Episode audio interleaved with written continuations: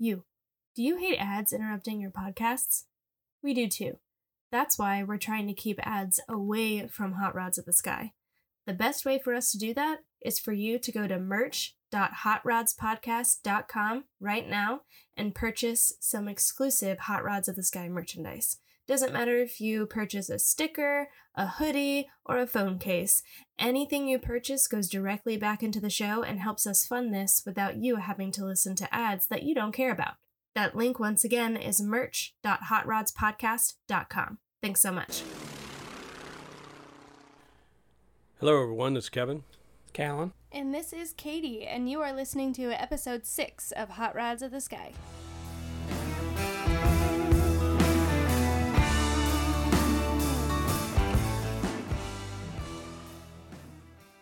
Hi, everybody, and thanks so much for listening. Um, we hope you enjoyed our last episode, which is a little bit of a brief history um, of not Lockheed, but Lockheed Aircraft Company, um, and kind of how they got started, how they ended rather abruptly, and how they got started back up again. Um, in this episode, we're going to be talking about um, a very specific Lockheed Vega that I'm not sure if it's near and dear to our hearts. Maybe m- maybe mostly Kallin. He seems to know a lot of the history of it, but it's a really cool airplane, and it's actually a current project that's in the shop in J K E Works right now. Um, it's quite the saga so far. Um, so the years we're going to cover a little bit of history of the airplane itself, and then um, the first few years of the restoration. Um, And uh, I guess we'll start out kind of with the history of it and um, what you guys know about the airplane. Um, in this episode, I know absolutely nothing, unlike last week. So take it away, Cal. So originally, the, the number is currently one oh five Whiskey. Originally, it was November eight nine eight Echo, and it was built for Independent Oil and Gas Company. Um, uh, they had it, it was built uh, nineteen twenty-nine. Let's see the date here. July fifteenth, I think. Okay, yeah, July fifteenth. No, not all the paperwork stuff that I have says the date. It just says yeah. nineteen twenty-nine. Yeah. Right. And then it gets into numbers down there. Uh, so, yeah, so built in uh, twenty-nine, and then uh, they it was the first ever executive airplane that Lockheed ever built. So it had um, leather interior, chemical toilet, typewriting station, file cabinet, fold downs for file folders. What's a chemical toilet? A toilet with chemicals in it. Instead of like a like a camper toilet, instead of so like instead of like well, it's just no, a tank, of, and you do yeah, you do your thing, it. and then somebody has to take it out and service it later. Ah. Yeah, so it's not like it's got some chemicals running water in it to turn yeah. on. It had a bucket in it that people could go poop in. It's fancy, bucket. fancy five oh. gallon bucket. Okay, yeah, it was right. fancy, a, and it was it was all built by Lockheed with a wooden pretty, toilet seat. With, yeah, with a laminated spruce Ooh. toilet seat. And even a little lab, bah, bah, you know, to fold, fold down, and you could rinse your hands and everything. Yeah, it was nice. Yeah, so first ever executive airplane they built. So I think originally it was a uh, it was a Vega five A, yeah.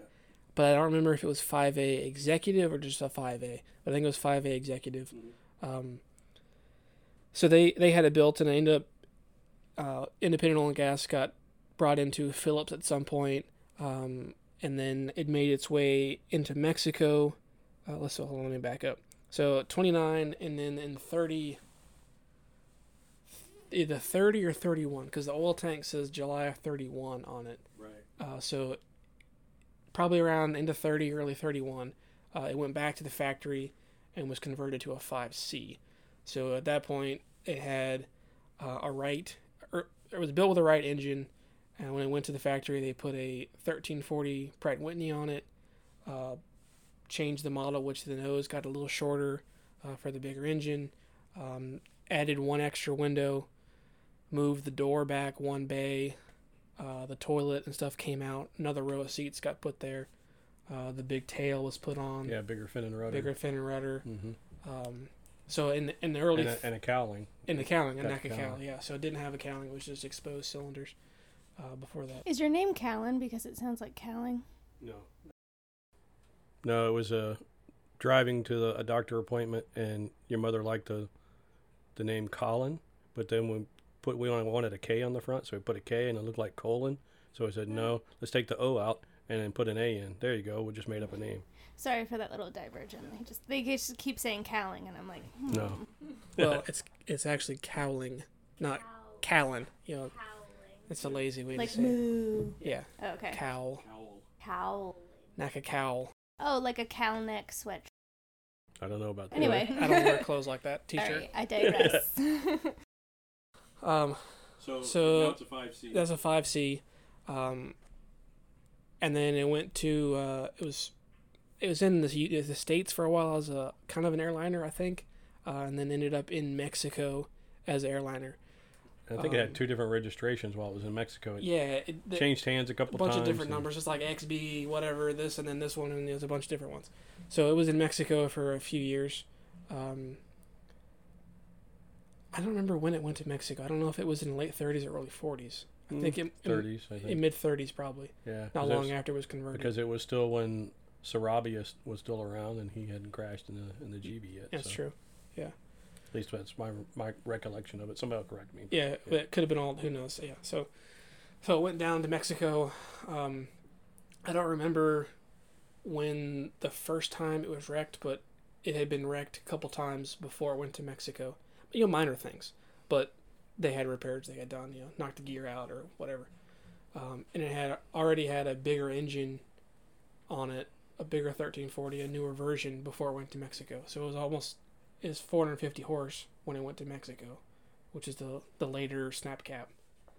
Um, down in Mexico, and it got wrecked, and then it sat in a field, broken, for like eight months, just there until they fixed it. Um, and it was repaired in Mexico. Um, we later discovered that was it was repaired in Mexico by um, what's his name? What how do you well, Sarabia's Sarabia. Company. I, I forget what, it, name, what yeah. the name of it, Francisco yeah. Sarabia Francisco and his Sarabia. and his family. Yeah, they had a, a cargo and airline business yeah. and things down there. So the, the rumor is he had tooling and stuff to rebuild because he had a he had a bunch of Vegas. So they're gonna they, maintain they, their own airplanes. They could make their own parts. Yeah, you know, like the pieces of the skin and whatnot. Yeah. So the the back six feet was from another airplane or. From their pieces, you know, their their new parts. Uh, it's not original Lockheed yeah. parts in the back. It was definitely a mismatch. Definitely mismatch. Got, got into yeah. it. Um, what we don't know is if it's the same tail feathers that it came out of the factory conversion with, or they're from another airplane. There's no pictures or any documentation of new tail feathers. It just says tail re- tail removed or replaced from another one of these airplanes. So we yeah. just assume it's the back end of every. It's all all from a different airplane. Which kind of jives with some of the, the mismatched pieces from really later airplanes to yeah. original pieces. It's kind yeah. of a hodgepodge of stuff in the back, just in the back end. Uh, so it, it came out of Mexico as an airliner. Um, and then a company in California bought it. I think it's like High, High Sol or something like that. I can always think of the glue. It was, uh, yeah. Yeah, like Not High, high, Sol, but high, high Sol or something like that. High Sol. But something. It's, yeah, we could look that up because it's... Yeah. Matter of fact, Kermit owns two airplanes that were in, owned by that. This yeah. this Lockheed and a Lockheed P thirty-eight that both were owned by Hycon. That's it. Hycon. Yeah. So they, they bought the airplane and put the camera equipment in it, and it became an aerial survey airplane in Mexico and Southern California. So it was used to aerial survey Mexico and Southern California. Well, the West. The West. You know, I don't know how, it didn't no way to know what, what all it surveyed, but they were based in Southern California, so it's yeah in there somewhere. Uh, they had it for like a year, not very long. Um, and then it was bought by a typical old airplane kind of wheeler dealer kind of guy, and and then on its way to the new owners in Texas, somewhere along the way, it wrecked on landing and totally ripped the gear out from the bottom of it. Gigantic gaping hole in the belly. Um, I think the wing was okay. It didn't look like it was damaged in the pictures. Yeah, yeah. We've got some pictures of it in Texas, yeah. laying there in pieces with the big hole in the belly and two little kids playing in the fuselage, you know, making motor noises yeah. and things like that. So then after that wreck, that's when G E bought it. So they they bought it from that person, but that person had some dude in Iowa or Idaho repair it, and for when he repaired it, he they. landing gear stuff was missing, so they just kind of made what they thought would work, um, and that's how it went to G E. Um, G E wrecked it at least twice. Pretty early on, and then almost towards the end, they wrecked it again. And they, uh, uh, let's see. Yeah, when it, when it had, when it was fixed by the guy in Iowa, he put a World War Two vintage thirteen forty on it, and they put about two hundred pounds of lead in the back to balance it out. And then a phenolic blade propeller on the front from... The G E did that. Yeah, G, yeah, that was yeah. that was towards the end, yeah, I guess. Um, so the G E, they G E bought it, and they used it to further develop radar in the early fifties, late fifties, early sixties. Uh, because I mean, it's a wooden airplane. There's not much more stealth than wood. So they, it's it's pretty cool. So they, I don't know if, I guess it was towards the, in the middle of their program when they, they started doing lots of modifications. So they, they took out the aluminum gas tanks and made fiberglass gas tanks that were, I don't know, they're about a quarter inch thick and weighed about sixty, seventy pounds a piece. They yeah, really heavy. Really heavy. Um, That's when fiberglass was like, woo, woo, it was space stuff, age, yeah. you know. Yeah. It was like at the beginning of the space age. Right. Um, and then they they took just about everything metal they could get off of it and either replaced it with balsa or just left it out, like fairings and the propeller. They went to a phenolic blade propeller, which is a composite propeller. Um, and just about and much of the stuff they could get off of it that they could without it compromising being an airplane, they did. Um, so they used, they put test equipment in and, you know, developed radar. And then in, I think like sixty-four, sixty-five, uh, Dave Jameson bought it from them. And he, there were some letters in the paperwork of him looking for a Vega, and he contacted the, the, he must've been like the guy for Vegas, cause it was the same dude in Texas. Oh, that's Bab. Yeah, it was, right. I think so. I think Bab was his name. He yeah. was a. It was the old airplane kind of. He was an old airplane broker kind yeah. of guy back then. But it was the same guy that Charles Bab that yeah. had the, the Vega when it was wrecked, and then you know again. Yeah. So it was just the guy, and he had a Vega that he told Dave Jameson that I've got one here, but I'm partnering out because it's it's rotten. You can come look at it, but it's rotten, and this is wrong. But we we can fix it for you, but it's rotten, you know, kind of yeah. thing. Um, so he obviously hassled on that one, obviously, and and bought this one from G E, and I don't remember when it was in like wintertime. I don't remember when exactly when it was when they went and got it, but I don't know. There was snow. I mean, there was snow on the ground. Um, so on takeoff, Dave Jameson and Paul Poberezny was in the back, and they uh, he hit a snowbank on takeoff and hit the left main on the snowbank and ripped the gear out and broke the left wingtip and. We didn't get, get tail didn't or anything. It was pretty much you know, that, and of course the engine, and you know propeller, and all that kind of stuff. Um, so he had some local company take it apart.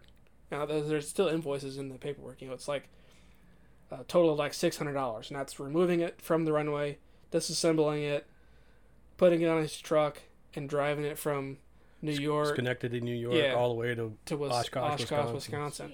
You know, it was like mid sixties. Yeah. So Dave Jameson's, you know, six hundred dollars. Yeah. yeah, exactly. Yeah. And he's I, gouging me. I don't remember what the airplane cost. It was like four rand or something. It was like yeah. dirt cheap, you know, because it was just an old airplane. Yeah, and there is a picture of it in in the paperwork in the back. It's just in the hangar. You can just tell yeah. it's in the hangar. And he has like he I don't know who, who he was talking to, but it was either the G E guy or some friend or something. But it was in some of these letters talking about. And I walked and looked in there, and it's. You know, it's white. I could kind of see some some old trim under it, some old colors, you know, some red or whatnot. Um, but it had so much dust on it, like it hadn't moved in years. It was just in the back corner of whatever hangar that was in that they're using stuff. Uh, so, bought the airplane, and then about sixty-four to sixty-nine, he rebuilt the airplane.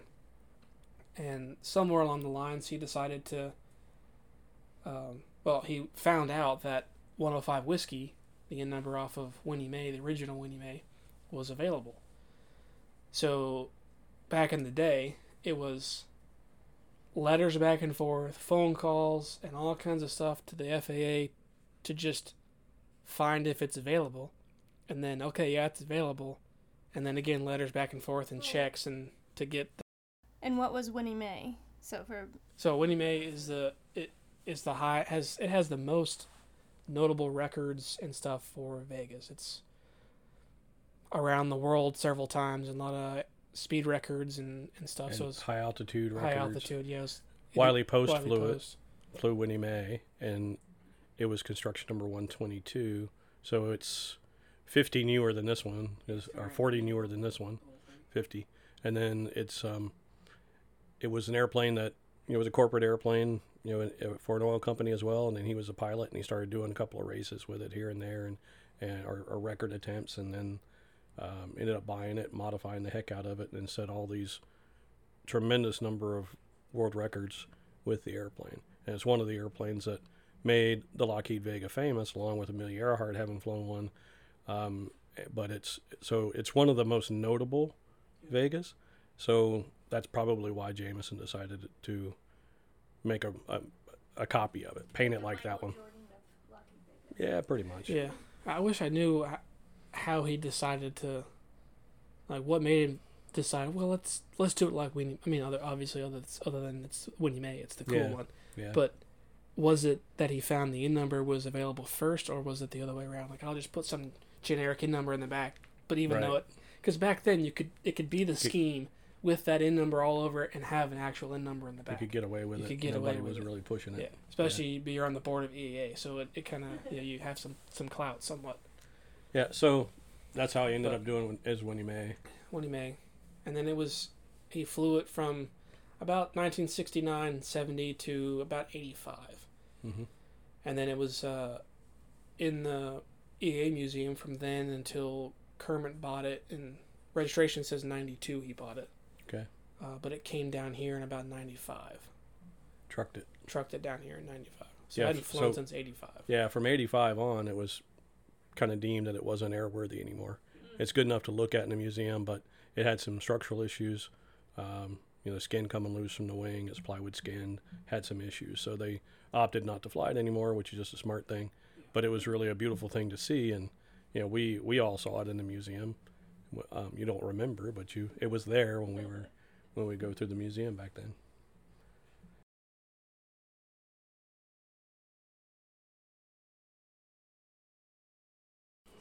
Yeah, then um, yeah, he didn't bring it down until he had Fantasy of Flight. Yeah, it was about ninety-five. So it's after Hurricane Andrew in ninety-two messed everything up in Miami, and then he did Fantasy of Flight, and then he brought it down, and then. Um, He contacted, uh, Kermit contacted me one day and asked me if we would be interested in restoring the Vega and uh, come down and take a look at it. And we went down and took a look, and, you know, pretty much in a, you know, a few minutes, it was like, yeah, we can, you know, we'll do that. And, you know, his, his building, his hangars are huge, you know, have some really big airplanes inside, and the Vega is a really big airplane, but it didn't look so big in the hangar. So, you know, when you're walking in there and you're looking in this big room and you go, yeah, yeah, you know, sure, we got that. Yeah, yeah. It's next to the D C three and the B twenty-five. Yeah, yeah, yeah, exactly. Oh, yeah. Easy. Or the, the Sunderland, you know, yeah, and all this stuff in there. Yeah. yeah.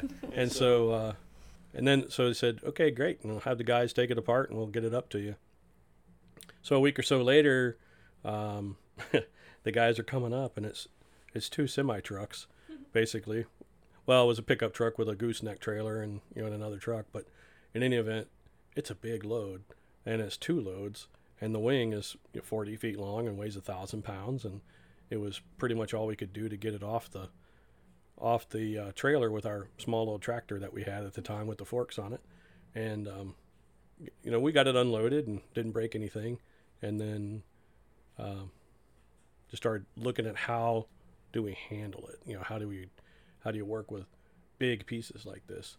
And then what order in which to, to, to do it? And we knew that the, you know, going in, we knew that the wing had issues. So our decision was to go and look at the wing first and make sure that those issues weren't a deal breaker on the whole thing. You know, if the, the wing was completely junk, you know, do you really want to to go all the way into it, or, or just keep it as a static display airplane? That's how I really knew it was it was not airworthy, because the skin was loose on the wing. Yeah, you could you could you could you could tap the plywood and watch it wave around on the wing. Yeah, it w- it just wasn't bonded anymore. Yeah. Um, so that's where really where we started. We you know we stored the fuselage and the tail feathers, put it all away, got the wing all set up. And we had um, Tom and um, Mister Warren and Doc, you know, John working on, on there, and and they opened it up, and and the, the plywood came off relatively easy. It was because it was detached in a lot of places. And what we what our plan was is to let the wing self jig in a in a way. Keep the skin on one side, take the skin off just the top side, for example. Look at everything, fix everything you can from the top side, reskin the top. Now it's rigid again. Mm-hmm. Turn it over, take the skin off the bottom side, and do what you have to do from the bottom side. And that way you didn't have to have tremendous fixturing and everything. Is it's repairing the wing is different than as they built it new at the factory. At the factory, they had the two main spar and the and the rear spar, and they put the ribs in between those, and then they plywood sheeted top and bottom that section, made a big long rectangular box. Then they added on the nose part of the airfoil, the ribs, and the nose plywood skin, and then added on the tail. So you didn't have this nine-foot, ten-foot yeah. wide thing that you're trying to reach across and work on. Um, they did it in stages, working from the basically the middle of the wing, fore and aft, you know, direction, and then from tip to tip, and then worked to the nose and to the tail. And, you know, it's a pretty ingenious way of doing it that they did it, but when you're repairing one, you know, there's no need to take it down that far. Yeah. Uh, what we So what we did find is we were, we were pretty pleased that um, there was very little, if any, there was just one little, one or two little spots that were mm, maybe a little bit of decay that needed repair, we and we repaired that. Um, some loose glue joints here and there that we fixed, changed out a bunch of the span-wise stringers, um, rebuilt the, the left tip again where Jameson had damaged it. Um, we rebuilt that, made it match the shape of the original and the other wing tip. It was off a little bit. Um, let's see, we... You know, new aluminum gas tanks back to factory drawings, um, you know, just that kind of stuff. And we, we, you know, that was that was a procedure. We're up to that point, and we're we're working on getting the plywood. Um, that's one thing that's unique about the Vega compared to most airplanes to you know that have wood in them today or or back then, is the plywood is very unique. The the fuselage is all made of a special skin, and the the uh, the wings were skinned in special plywood. And it's vertical grain Sitka spruce plywood. So that's not a typical plywood you can buy today, um, or but it was typical apparently in nineteen twenty-nine and nineteen thirty-two.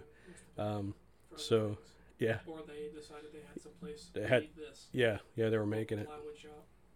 So we um, we contacted the Aircraft Plywood Company that makes plywood that everybody uses today.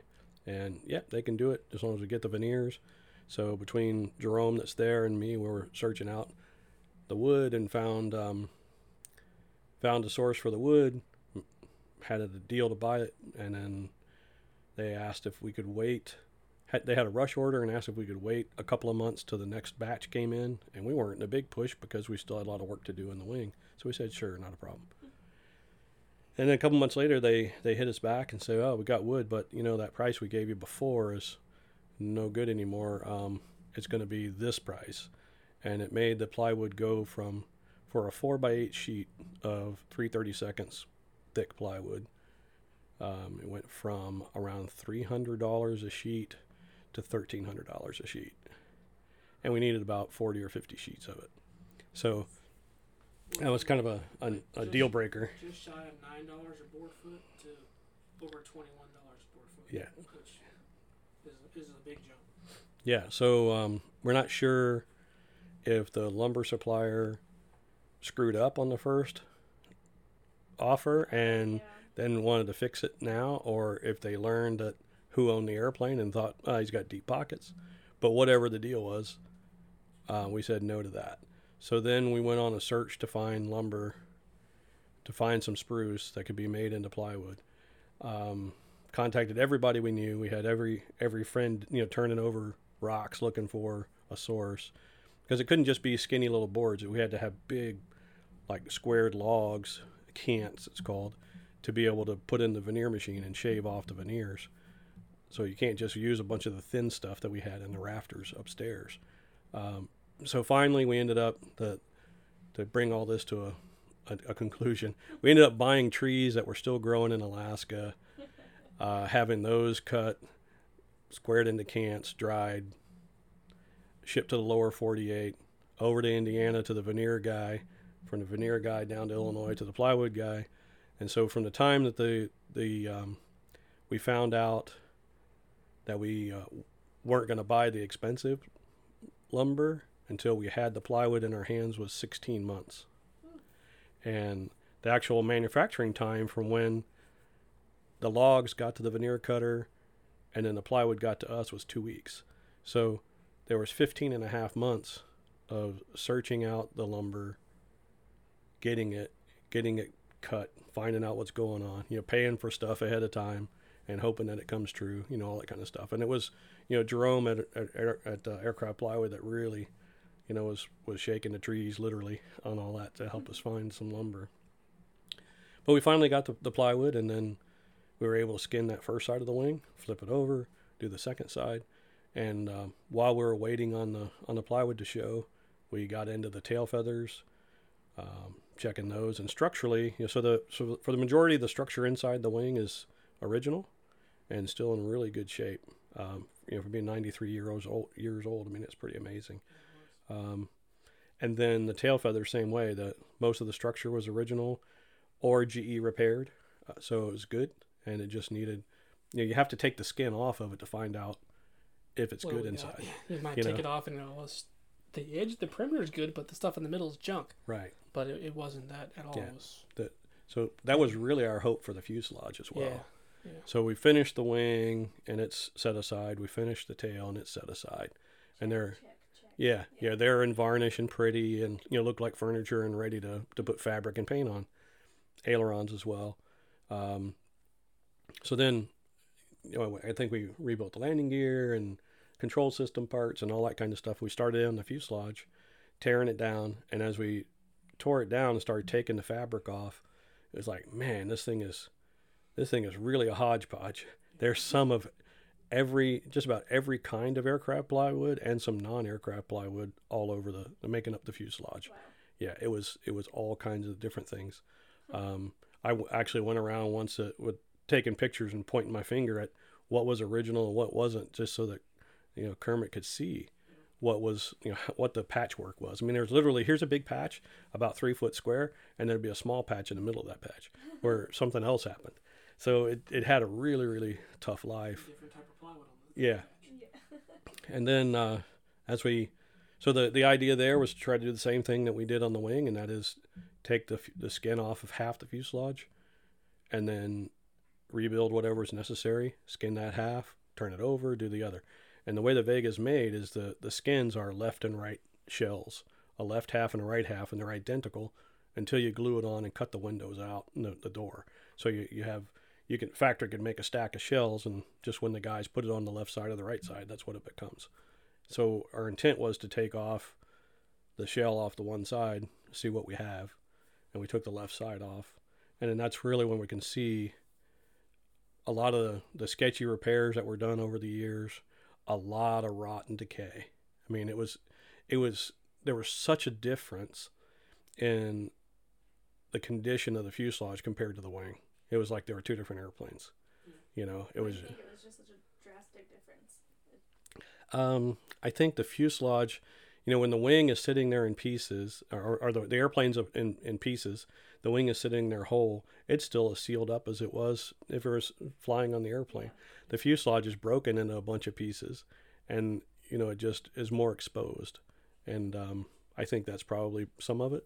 And then, you know, as it had, the fuselage was really what got the damage every time it was wrecked. And so then you do this kind of, you know, field repair, let's just get it out of the bush and get it back home, and then that stays with it.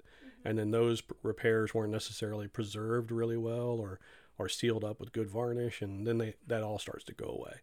So even though somebody did a did a really proper structural repair, but they didn't bother sealing it up and protecting it because it was just a quick fix to get it back going again, then it, it rots away. There was some in the in the fuselage. There's drain holes in the belly. Well, there's supposed to be drain holes in the belly. No, on most of the repair, where all the rot was was a repair that didn't get a drain hole put in the belly. So however water got into it, whatever is sitting there, water collected around the diaphragm and just ate away at the wood until it opened up and, and then went to the next one back. And, you could and see back. The dark water lines and stains. The belly was there. For yeah. a while, someplace at some point, the belly was full of water. Yeah, and it just couldn't get out. Yeah, it just stayed in the bottom and just kept everything wet and, and rot and stuff. And then it, you know, the airplane, as Kallin mentioned before, was in Mexico, had been wrecked, and then maybe two different airplanes scabbed together. Um, different things like that, and some mix, mix mash of, of fittings from late model pieces to early model Vega, the original fittings, and then uh, then G E threw out a bunch of stuff. The the camera system required that those guys at Hycon, they threw out a bunch of brackets and rerouted the cables out of the belly so the camera could go in the belly. So a lot of stuff just got discarded um, as there it was used for special jobs. And, you know, again, it was just an old airplane, and they're modifying it to suit their need. So as we, yeah, so as we got into it and started digging around, it was one of those things of, well, here are the three pieces of wood that we probably can reuse out of the fuselage, out of five thousand pieces of wood. Okay, um, we knew we were already planning on making new skins. That was a plan, you know, if we're going to take the skin off and then and then um, put a new skin on after we did the repairs. But what we found out is that the fuselage was dimensionally all over the place. Um, it wasn't accurate to the dimensions on the drawings. So if we built a skin to the prints, it wouldn't fit the fuselage the way it was. It was it was goofy shaped and in and out, and just from all the repairs. You have to make a mold for the left and a mold for the right side. Right, and, and it it would have been pretty wobbly looking. Yeah, so, or we would have been spending a bunch of time adding on wood on the old structure trying to get things right. Uh, it was about a half inch too short overall. Which, again, kind of lends to the, the story of it maybe being scabbed together out of two different airplanes. Um, a lot of the major fittings were missing and things like that. Uh, the trim system had been thrown away by G E and replaced with an electric trim system, things of that nature. So uh, once we once we figured all that stuff out and how bad the fuselage was, you know, that's when we had to, to really look at it and make the decision on, on uh, you know, do we keep going or not? And um, the plan was to keep going, and um, and you know rebuild the whole airplane. It's just that uh, Kermit decided to put it on hold for a little while, and that was around late sixteen, early seventeen when he decided to put it on hold.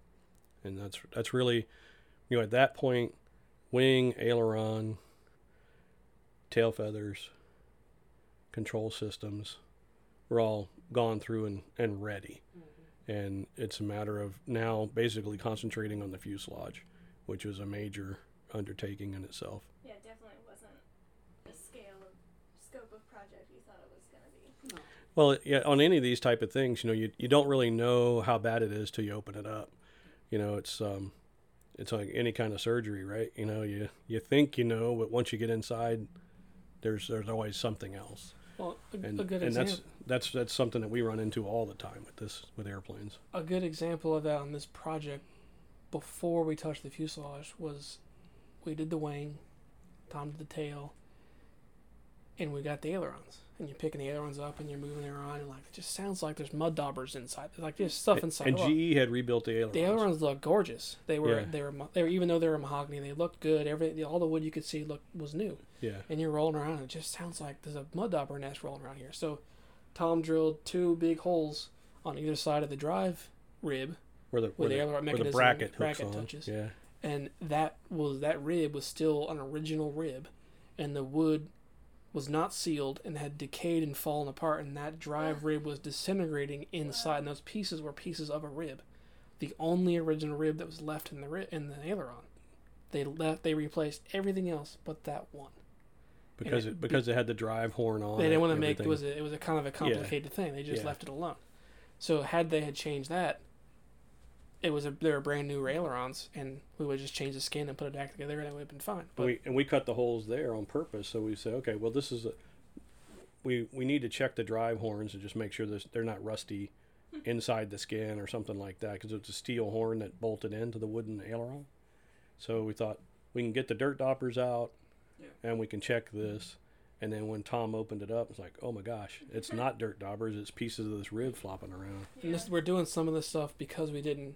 We didn't have plywood yet, so we're trying not to blow apart the aileron, and well, we can't do anything with it till we get plywood, so we're right. just let's take small holes and repair what we can, and then we'll yeah. reskin it.